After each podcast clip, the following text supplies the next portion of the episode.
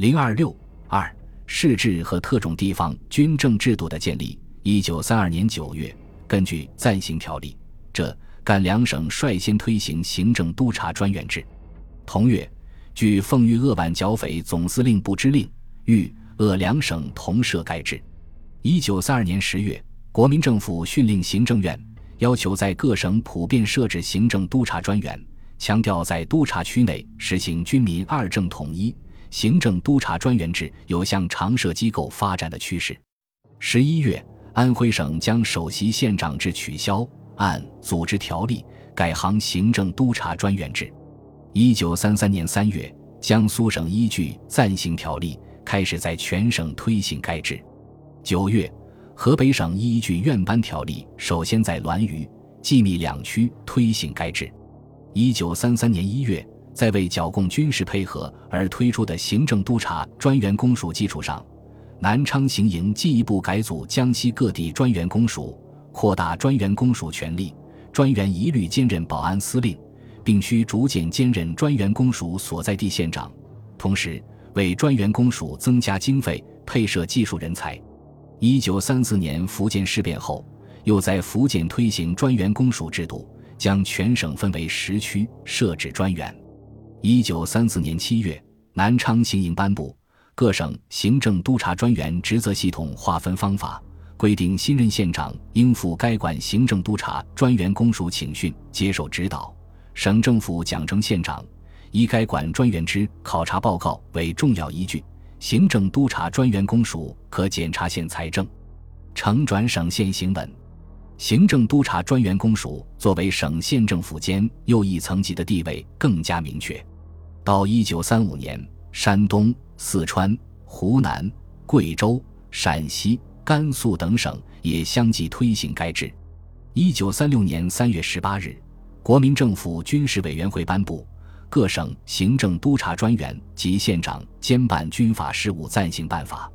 三月二十五日，行政院颁布《行政督察专员公署组织暂行条例》。十月十五日，行政院又修正公布该暂行条例。新条例明确宣布，一九三二年颁布的暂行条例和组织条例均告废止。取消行政督察专员制设置时带有临时性质的特别限制，明确规定行政院为整顿吏治、绥靖地方、增进行政效率起见，得令各省划定行政督察区，设置行政督察公署、专员公署为介于省县之间的省政府辅助机关。除原有职权外，条例进一步扩大专员公署职权，包括审核及统筹辖区内各县。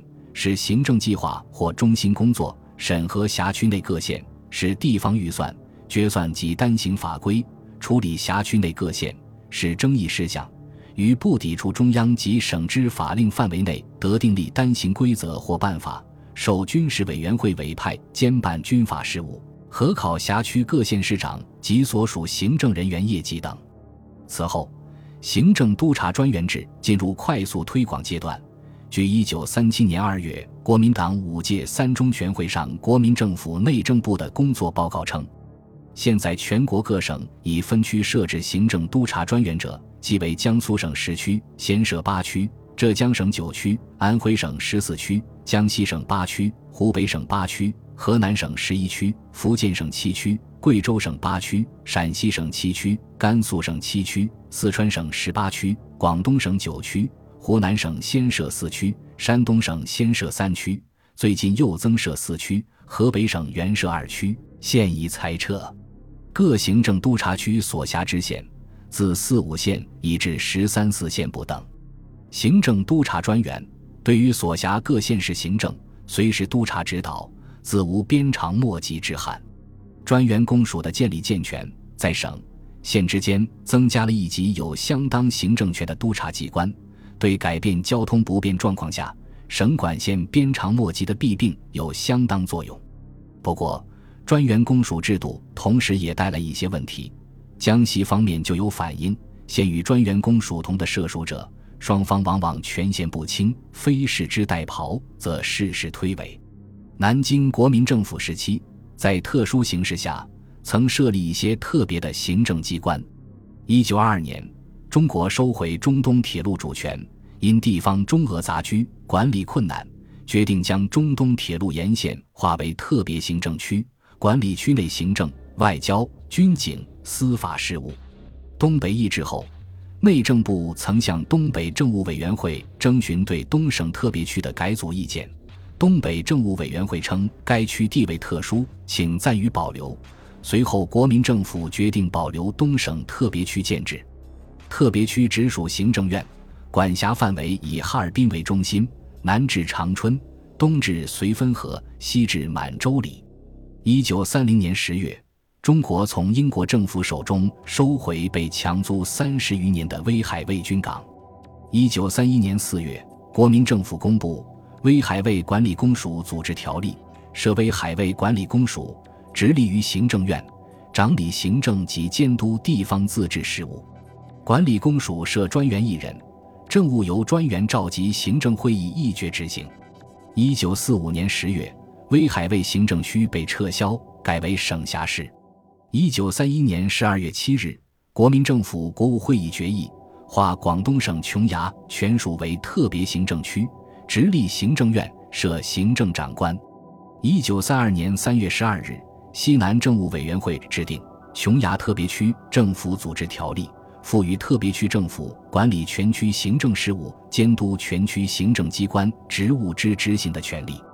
后因陈济棠暗中阻挠，改建事宜未能实施。抗战胜利后，一九四七年八月。行政院院务会议通过，以琼崖改为海南特别行政区，隶属行政院。一九四九年四月，正式成立行政长官公署，派陈济棠为行政长官。蒙古、西藏因情况特殊，不设省，为中央政府管理下的两地方。一九三二年，因围剿工农红军的需要，军事委员会先后成立剿匪总司令部四个。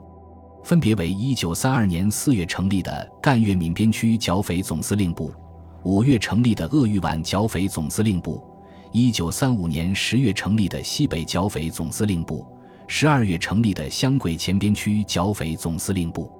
剿匪总司令部除主持本地区的军务外，还总揽所在地区党务和政务，对重大问题有便宜处置之权，性质上属于临时性地方军政机构。